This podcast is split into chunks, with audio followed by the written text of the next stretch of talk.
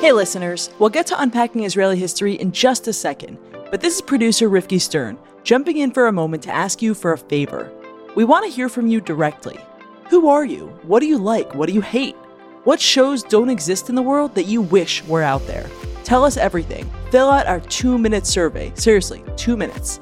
The more detailed, the better, but we'll take anything. You can find the survey in the show notes of this episode or at this easy website, jewishunpacked.com slash UIH survey, UIH being Unpacking Israeli History. I'll say it one more time, jewishunpacked.com slash UIH survey. Okay, on to the show. Hey, I'm Noam Weissman, and you're listening to Unpacking Israeli History, the podcast that takes a deep dive into some of the most intense, historically fascinating, and often misunderstood events and stories linked to Israeli history.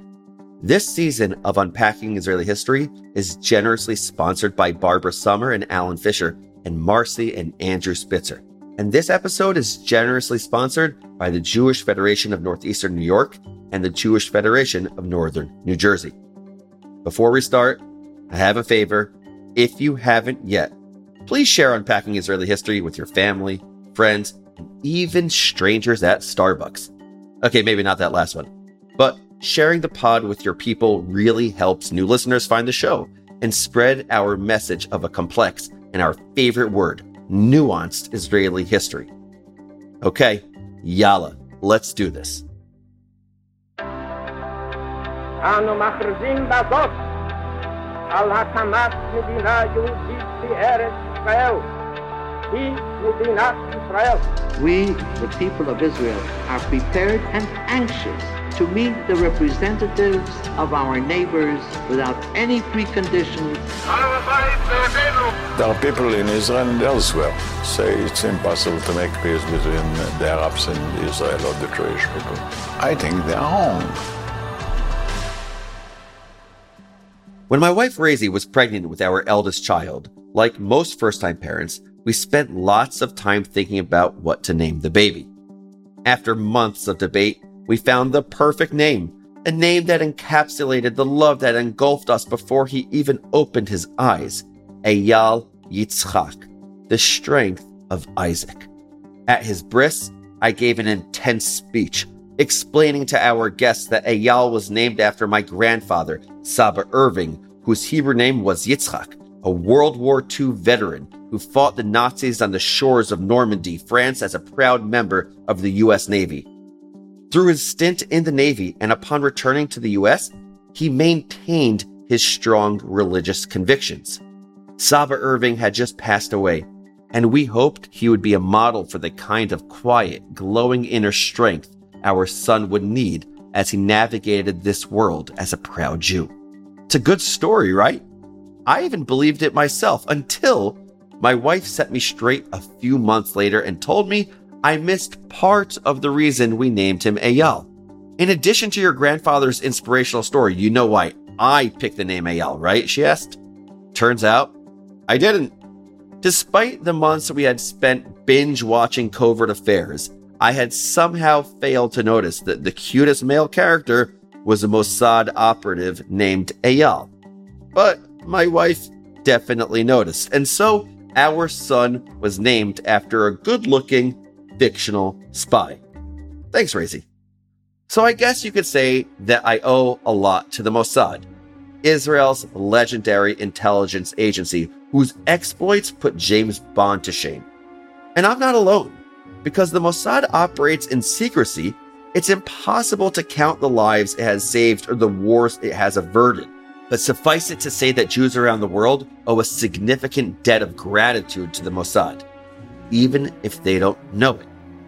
Name a daring mission, and the Mossad has done it. Hunting down Nazis? Check. Smuggling refugees from hostile countries to Israel? Yup. Going undercover to collect intelligence in enemy countries? Oh, yeah sneaking into enemy countries to assassinate some key figures all while dressed in drag? Huh? Yeah, we'll talk about that soon.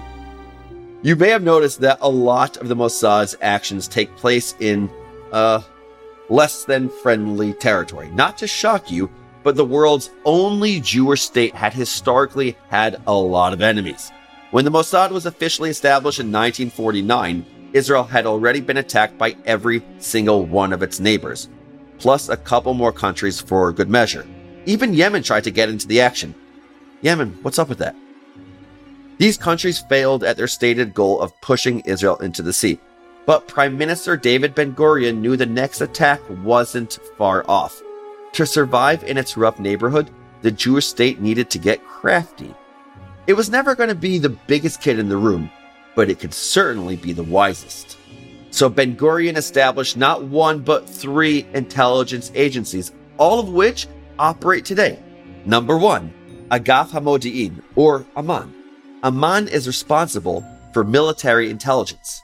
Number two, Sherut Habitachon Haklali, aka the Shin Bet, aka Shabak. They're responsible for internal security. And number three, you guessed it, Mossad Merkazi Lamodi'in Ulatafkidim Miyuhadim, the Central Institute for Intelligence and Special Operations, known by its mononym, Mossad. Established to give spy novelists decades of material and okay to gather intelligence and perform covert operations in foreign countries. That's a usefully vague descriptor that sucks all the life out of a story, huh? Covert operations. But I'm using this term precisely because the Mossad operates in ambiguous territory. The agency answers to the Prime Minister and the Prime Minister only. As Israeli journalist Ronen Bergman explains it, Israeli intelligence from the outset occupied a shadow realm, one adjacent to, yet separate from, the country's democratic institutions. By definition, the agency operates in the dark. There's no such thing as transparency when you're, you know, involved in international espionage.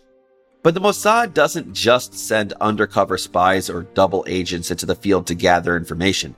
Because its agents, in conjunction with the military, use the intelligence they gather. And when intelligence says that someone is trying to hijack a plane full of civilians, or blow up a bus packed with school kids, or kidnap a soldier, you don't just sit back and let them do it.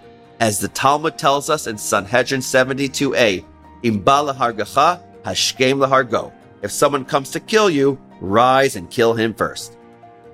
It's an uncomfortable thought, especially for people like me. When I see a garden snake here in Florida, which is uncomfortably often, I instinctively scream, Crazy, come help! But if Israel depended on diplomacy alone, it wouldn't exist. 26 countries don't recognize the state, and inconveniently, some of those countries are right next door. And some of those countries, like say one that rhymes with Shiran or Shiran, depending on your pronunciation, we won't name names, funnel money to terrorist groups who think murdering civilians is a righteous political statement. A country surrounded by enemies needs to have eyes everywhere. So the Mossad collects all the intel it can, and then it strikes. Today, I'm going to tell you three stories of the Mossad. Stories so wild, you'd think I was making them up, but I assure you, they're all very real. And they're all examples of the lengths that Israel will go to keep its citizens safe. Before diving in, I want to express my deep gratitude to Israeli journalist Ronen Bergman and his deeply researched, one of a kind book, Rise and Kill First. The bulk of our research came from this book. And with that, welcome to the shadowy world of international espionage.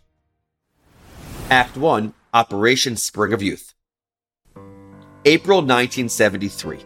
Israel was still basking in the miraculous victory of the Six Day War. It even participated in Eurovision for the first time, earning a respectable fourth place. In other words, the pariah of the Middle East was getting its first tantalizing taste of normalcy, or at least a veneer of normalcy. Because just a year before, the world watched in stunned horror as Palestinian terrorists murdered 11 Israeli athletes at the Munich Olympics. Closer to home, the PLO and its various offshoots were still trying very hard to make good on their pledge to destroy Israel. In other words, everything felt normal till you turned on the news. For the Mossad, of course, nothing is ever normal. After Munich, the agency was busy with Operation Wrath of God, the fittingly poetic name for the Israeli campaign to destroy Black September. The PLO offshoot whose ideas of a political statement was massacring athletes on live TV. Wrath of God hadn't been going super well till that point. But in October of 1972, a valuable Lebanese source passed along some juicy info, like the exact locations of the PLO offices, command posts, and weapons workshops in Beirut. The home addresses of four PLO big shots. Among them was the PLO head of intelligence who had helped to plan Munich. Amazing, right? But the intel was just the beginning. An address is not an action plan. Are the buildings alarmed? Do the PLO honchos have security? How much time does it take to get from PLO headquarters to the evacuation point? How much noise could you reasonably make before a neighbor calls the police? People's lives depend on these tiny, trivial, granular details. So the Mossad sent an operative named Yael to fill in the blanks, and she blew the entire thing wide open. She told her Lebanese friends that she had come to Beirut to research a potential TV series, which is an excellent cover story, and not only because it makes you sound glamorous and interesting. Yael's research gave her free reign to roam the city, take pictures, and casually stalk her neighbors, who just happened to be high ranking PLO operatives. Yael's incredible intel answered some burning questions, but the mission was still hellishly complex. Mossad still had to figure out how to get an elite combat unit to navigate a densely packed foreign city, silently bypass security, blow up a bunch of PLO offices, kill four of the PLO's top brass, and escape without hurting civilians or attracting unwanted attention. Whew. I'm tired just listing all that. So the IDF called in future Prime Minister Ehud Barak, then the commander of Sayeret Matkal, the army's most elite force. While Barak's later political career was quite divisive, everyone agrees that this guy was a unique military genius. His plan was fittingly simple 15 men, multiple targets, get in, shoot, collect documents, detonate, get out. Oh, and half the force would be dressed like women so as not to arouse suspicion. Yep, you heard that right. A pack of burly dudes walking around at 11 p.m., that's sus, as the kids say. But a few couples arm in arm, they wouldn't warrant a second glance. Well, hopefully, because some of these guys were not pretty. Barak's unit wasn't exactly thrilled about this plan, and not just because it required them to wear high heels. Amitai Nachmani and Amit Ben Horin protested that they hadn't joined Sayeret Matkal to become assassins, but instead of rebuking them for questioning his authority, Barak applauded their doubt. He later said that he wanted, quote, men with opinions, men who ask questions, who are not satisfied with a mere command to execute, but also demand to know the logic behind it. Now, this is me editorializing from my proverbial armchair and my literal mic, but I'd also imagine that Barak appreciated his soldiers' finely honed moral compass. Taking a life is no small thing, no matter how much blood is on your enemy's hands. And if I were a commander of a secret assassination, I'd take comfort in knowing that my soldiers understood the weight of the mission. If nothing else, a reluctant assassin is unlikely to hurt a civilian. Eventually, Barak convinced the two men. Operation Spring of Youth was officially a go. I'm taking a short break from the episode to tell you about the Digital Storytellers Lab from the Jewish Writers Initiative. Do you have an idea for a video, a podcast, or another storytelling idea that just needs to get out? Applications are open now for the Digital Storytellers Lab, an eight month fellowship that gives digital storytellers the opportunity to kickstart the development of new, narrative, digital audiovisual media exploring Jewish themes. Fellows will attend in person and virtual workshops and receive a stipend of $20,000 for their participation. This sounds awesome. For more information and to apply, visit jwinitiative.com slash digital storytellers. Applications are due soon. They're due June 1st and will be reviewed on a rolling basis. Again, go to jwinitiative.com slash digital storytellers to apply. Hey, listeners. You may already know that you're listening to a podcast from Unpacked, but did you know that Unpacked is so much more than just podcasts? Like our name suggests, we unpack stuff specifically trending topics surrounding Israel and what it means to be Jewish in today's world. From the obvious, like Jewish holidays and the Israeli Palestinian conflict, to the more obscure, like which, if any, superheroes are actually Jewish, and the origin story behind the Star of David. You can check us out on the web, articles, videos, memes, and more. Find us at JewishUnpacked.com or follow us on Instagram, TikTok, and YouTube at Jewish Unpacked. See you there. On April 9, 1973, a team of Israel's most elite agents floated silently toward a private beach in Beirut. And once in Lebanon, the commandos split into groups. One group would eliminate the PLO's offices, the other would eliminate the PLO's men. Arm in arm, half in drag, the assassins wandered Beirut's luxurious neighborhoods. Barak later recalled they had never seen such a beautiful city. It's kind of astonishing to me that he was able to notice the architecture, but the commandos were supremely confident in their intel. Here's Commando Uri Milstein recounting his experience as one of the assassins. I want to emphasize that we had excellent intelligence. I never had intelligence this good, not before this mission and not after, because of Yael and another agent who was also in the area and lived close by. The information was incredible. I was in shock. We knew about their bodyguards and the building's concierge and the neighbors. The mission was quick, just as Barak had planned it. The commandos bypassed PLO security, which was literally sleeping on the job. Within minutes, the targets were dead. But when a guard on the street woke up, the detail covering the street had to shoot him. The kill was silent until a bullet hit the car's horn and woke up the entire street. Oops. With Lebanese police hurtling toward the neighborhood, the Israelis were in a race against time. They grabbed as many documents as they could from the PLO apartments before dealing with the police. Yael watched the shootout from her window. It was over quickly. A few bursts of automatic gunfire, and the Israelis were back in their cars, racing toward the beach. Meanwhile, across town, another unit raided a Palestinian Front for the Liberation of Palestine, aka PFLP building. Unfortunately, they didn't know the building had two security details, and before they could even enter, three soldiers were down. But Commander Amnon Lipkin Shahak refused to give up the mission. His men attached explosives to the building, and then they got the heck out. From the evacuation point, they saw the building collapse in a spectacular plume of dust and rubble. They would find out later that 35 PFLP members had been inside. The Middle East woke up the next day to a rearranged reality. From a Beirut post office, a foreign TV writer, aka Yael, sent a letter to a friend detailing the shocking events of the night before. It was horrible, she wrote. Those terrible Israelis were really here. For the first time, I can see why there's so much hatred for that country. In invisible ink, she added, Great show last night. Hats off. Seriously, any film producers out there, call me. We've got to make this into a movie.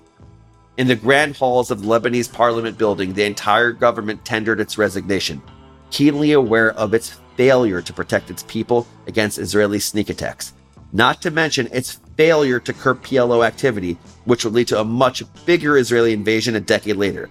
Listen to last season's episode about Sabra and Shatila for more on that.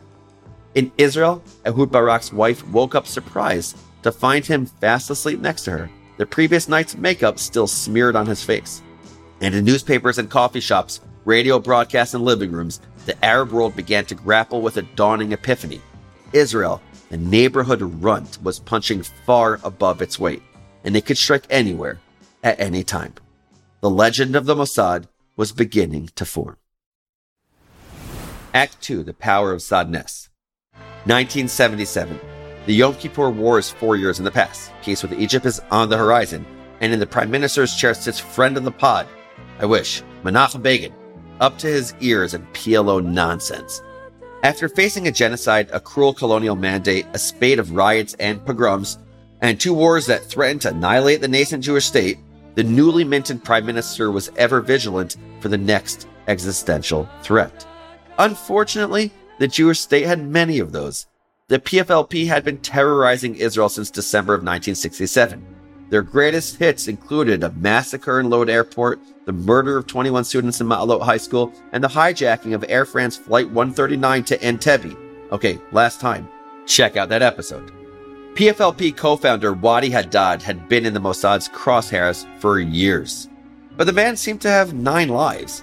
An RPG fired through his window had barely scratched him, a bomb dropped on a Beirut stadium had somehow missed him, and getting him at home seemed impossible because his wife and young children were always around. Plus, he lived in Beirut, and killing a high up official deep in enemy territory was no trivial thing. So the Mossad had to get creative. They needed something that wouldn't leave marks, something they could deploy from a distance without risking an operative, something that was certain to kill. They needed toothpaste. And for that, they needed Sadness, the codename for an agent who was extremely close to Haddad. So close that he, or maybe she, could switch out Haddad's regular toothpaste for an identical tube filled with a slow acting poison. It would take months of impeccable oral hygiene until the poison reached critical mass, and though it would wreak havoc on the body, it would leave no identifiable trace. Haddad must have had great teeth because the poison worked exactly as it was supposed to. He lost weight, then hair, then blood. His doctors couldn't find a single thing wrong with him except for the fact that he was dying a slow and painful death. They suspected but could not prove that he had been poisoned. The PLO appealed to the Stasi, East Germany's secret police, but even the best doctors in East Germany couldn't save Haddad. He died in terrible pain, and his New York Times obituary reported the cause of death as cancer, a convenient lie to cover up yet another example of the Mossad's legendary invisible reach. Without Haddad's operational wizardry, the PFLP simply dissolved, proving yet again that targeted assassinations were the cleanest, most moral way to eliminate a threat. No war, no civilian casualties, just one man killed by his toothpaste. But not every assassination can be this clean. Pun intended. Part 3 Oops. Now, as we say, there were two explosions within 10 seconds of each other that went off, and uh, these uh, uh, these these uh, were then precipitated the search perhaps for a third one, and they still will be doing that, no doubt. This moment, it will be the end, must be the end of this bloody peace process, and all the the government, this who uh, who created this peace process, must be to bring to the court, to bring to the court, because. Israelis began burying their dead as the full impact of the suicide bombings sunk in. Sami Melka's widow joined 12 other families in mourning a life extinguished in a flash. And in this atmosphere, grief can quickly turn to anger and the desire for revenge. July 30th, 1997. The Oslo peace process is all but dead. Check out our episode on Oslo for more on that. As a string of terror attacks ripped through Israel, newly elected Prime Minister Benjamin Netanyahu was not having it. After all, he'd been elected for his commitment to security. He needed to deal a serious blow to the Palestinian terror apparatus. The target was Khaled Mashal, deputy head of Hamas's political bureau, working remotely from Amman. Jordan and Israel had signed a peace agreement in 1994, but their relationship wasn't exactly warm. The operation had to be swift and silent. No one should suspect that Mashal had died of anything but natural causes. So Israeli scientists chose levofentanyl to get the job done. Nerd corner alert. If you've been paying attention to the opioid crisis currently devastating America, you've definitely heard of its analog, fentanyl, 100 times stronger than morphine. Once the levofentanyl was administered, Mashal's life would be over in a matter of hours. It wouldn't hurt. He'd just get really, really tired. His breathing would slow, his heart would stop. It would look like a heart attack or a stroke. Unusual in a 41 year old man, but not unheard of. Just a tragic natural death. This time, though, there was no inside man to administer the fatal dose, and Mashal was notoriously skittish about his security. He'd probably noticed if some stranger stuck a needle in his arm on the street. So, proving once again that science is magic, the Israelis decided to release the poison through an ultrasound device. Don't ask me how it works. Witchcraft, probably. Mashal would feel a puff of damp air, but when he turned around, all he'd see were two bumbling tourists opening a well shaken can of soda. They'd apologize for spraying him, he'd roll his eyes and go on with his day, and they'd return to Israel knowing that they'd struck a major blow to Hamas. No one would suspect for a second that the two dopes with the soda can were in fact highly trained operatives administering a deadly poison. It sounds brilliant, right? Simple, impossible to trace, kind of fun to practice. Unfortunately, things went south almost immediately. The agents were still practicing when another terror attack claimed five lives. Netanyahu needed heads to roll now. So even though they weren't fully ready and their cover stories were paper thin, eight agents headed for Jordan. Bad move, because they didn't bargain on Mashal's daughter. See, Mashal and his kids enjoyed a deluxe carpool situation. First, his driver dropped him off at the so called Palestinian Aid Center, an innocuous cover for Hamas's political bureau. After that, the kids would be taken to school.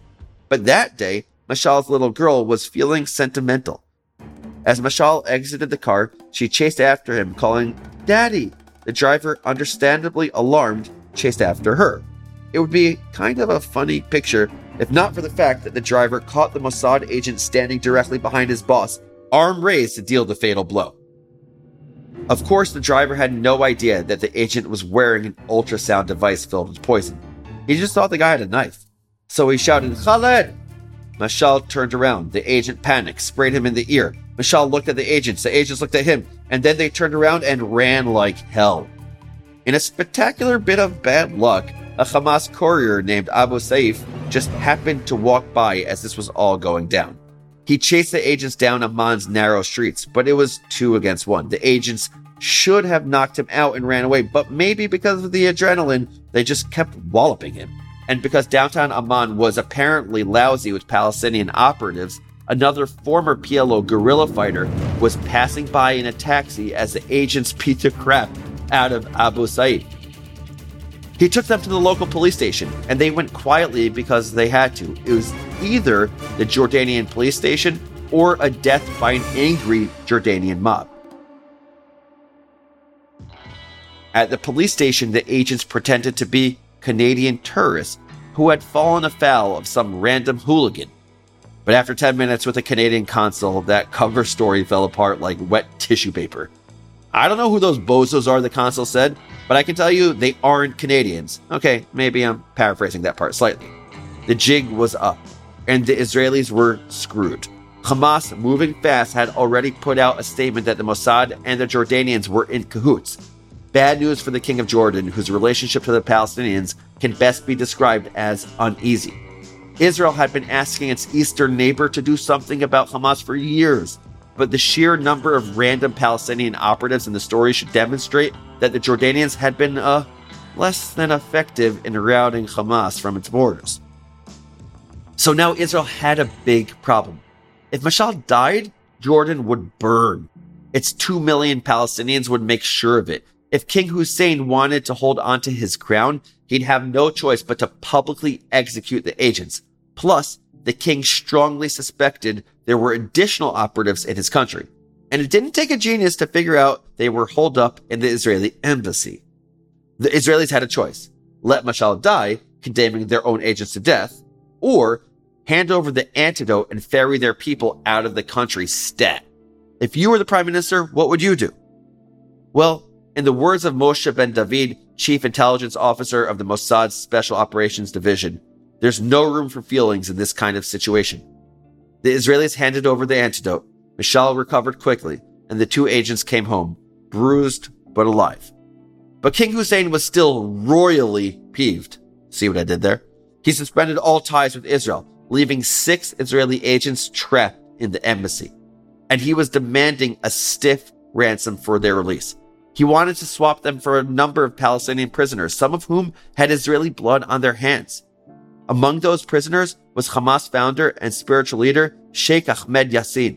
Quadriplegic and half blind, Yassin didn't look like anyone's idea of a hard boiled terrorist, but looks are deceiving. He had masterminded a number of particularly heinous attacks and was serving a life sentence, yet Israel released him, all to get back six operatives.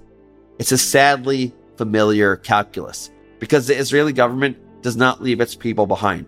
But that doesn't mean Netanyahu was happy. In one fell swoop, the Mossad had burned two agents, revealed some of its fancier tricks, pissed off both Jordan and Canada, and released several known murderers. Oh, and as of 2022, Mashal is still alive. To add insult to injury, after his release, he spent 13 years as the head of Hamas. Yeesh. Still, one bungle can't stop the world's best intelligence agency. To this day, targeted assassinations remain the Mossad's most reliable weapon.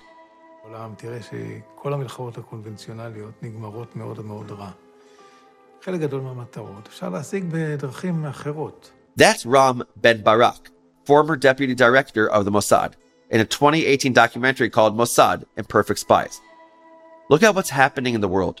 You'll see that all conventional wars end very badly. Many of the targets can be achieved in different ways, in clandestine ways. Because you can choose to see targeted assassinations as a moral gray area. After all, it's an extrajudicial killing coming when you least expect it. Or you could choose to see targeted assassinations as the most moral in a series of bad options. Because if it's between a targeted assassination and war, and make no mistake, the PLO and PFLP and Hamas were all engaged in a war against Israel, then assassination wins every time. One person dies instead of hundreds. One building is destroyed instead of dozens. Civilian casualties are minimized, and the risk belongs to the secret agents carrying the safety of an entire state on their soldiers. So, those are a few stories from inside the Mossad. If you want more, and I hope you do, check out Ronen Bergman's awesome book, Rise and Kill First. Here are your five fast facts. Number one, keenly aware of Israel's vulnerability, Prime Minister David Ben Gurion established three intelligence agencies in 1949 Aman, Shabak, and Mossad. Mossad, which focuses on covert operations outside of Israel, answers only to the Prime Minister, raising ethical questions about the agency's MO. Number two, Mossad's weapon of choice has often been targeted assassination, which is quicker, cleaner, and safer than waging a conventional war, especially because terror groups are not a conventional target. Number three, some of Mossad's targeted assassinations are a spectacular success. During Operation Spring of Youth, future Prime Minister Ehud Barak led a small strike force into the heart of Beirut, where they took down three high profile PLO members as well as crucial PLO infrastructure. In one of those truth is stranger than fiction twists, half his men were dressed as women so that no one would suspect a gang of dudes walking through Beirut at night. Number four, other missions require great creativity and advanced technologies. For example, Wadi Haddad, the co founder of radical terror group PFLP, had managed to escape multiple assassination attempts. So, Mossad put a bioweapon in his toothpaste. After his death, the PFLP disintegrated. And number five, sometimes assassinations don't go as planned. Perhaps the most famous fumble was the attempted killing of Khaled Mashal, the Hamas bureau chief and future head of the organization. The Israelis deployed incredible creativity and technology, but a lack of planning and some extraordinary bad luck turned the mission sideways. As a result, eight Mossad operatives got stuck in Jordan, and the Israeli government was forced to hand over the antidote and release a number of high profile terrorists from prison in exchange for their return. It was a rare and embarrassing bungle for the Mossad. Those are your five fast facts, but here's one enduring lesson as I see it. Human beings tend to glamorize dangerous situations. We're thrilled and impressed by unlikely military victories, by covert operations, by the simple brilliance of a well executed plot. But behind the surface level glamour, there's something really sad about the fact that we use our amazing, complex brains to think up ways to kill each other. Imagine how much better the world would be if we were able to channel all this bravery and resourcefulness and calculated risk taking into something else. Art, for example, or biomedicine, or easy ways to make potable water accessible to everyone in the world. I know, I'm about two seconds away from breaking into a very off key rendition of Imagine. Don't worry, I'm not going to torture you. But I do want us all to acknowledge two complementary truths. The first is that in an ideal world, the Mossad wouldn't need to exist. And the second is that, my God, I'm glad it does. You can and should ponder the ethics of a targeted assassination of bioweapons, of enticing agents to betray their countries, of entering sovereign countries uninvited and killing its high profile residents. And all of those questions are valid, and whatever response you have to them is valid too. But I hope you'll remember the following as you're considering the ethics of a targeted assassination. A government has a responsibility to keep its people safe. Period. And as a nation, we're still getting used to the idea that we might have some power after 1900 years without collective power. If that power is deployed carefully, strategically, with the intent of keeping us safe, then I am comfortable standing in the gray area. Actually, I love standing there. And I am grateful, and I think we should all be grateful for all the agents who shoulder the burdens and make the tough decisions that we might not be able to make. And most of all, I thank Razy for choosing the name Eyal.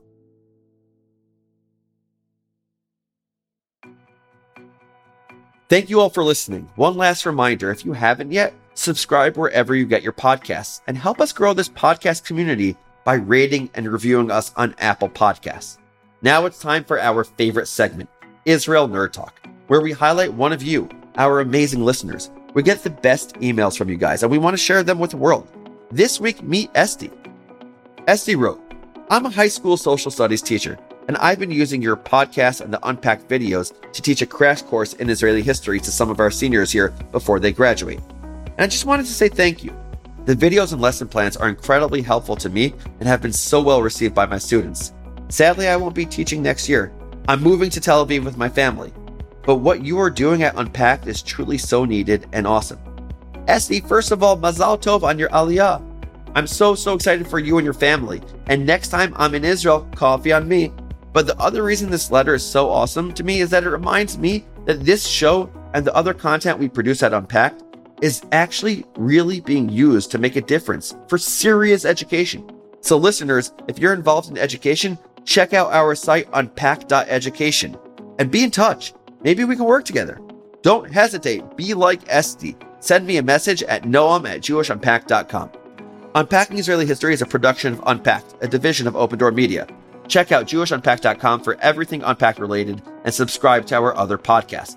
Follow Unpacked at all the social media places. If you like TikTok, check us out there. If you're an Instagram person, of course, there. YouTube, you know where to find us there.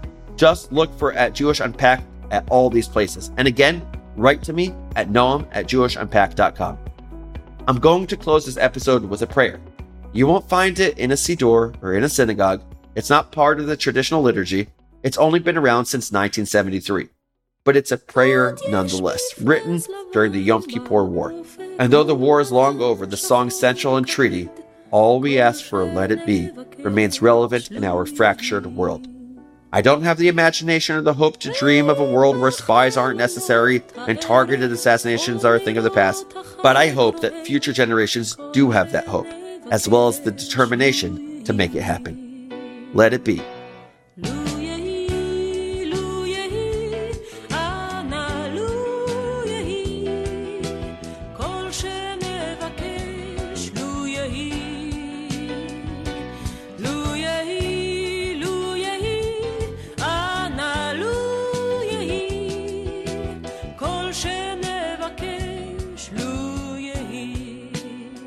This episode was produced by Rifki Stern. Our team for this episode includes Adi Elbaz and Rob Perra. I'm your host, Noam Weissman. Thanks for listening. See you next week.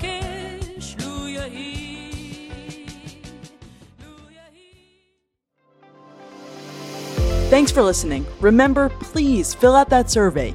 You can find it in the show notes of this episode or at jewishunpack.com slash UIH survey.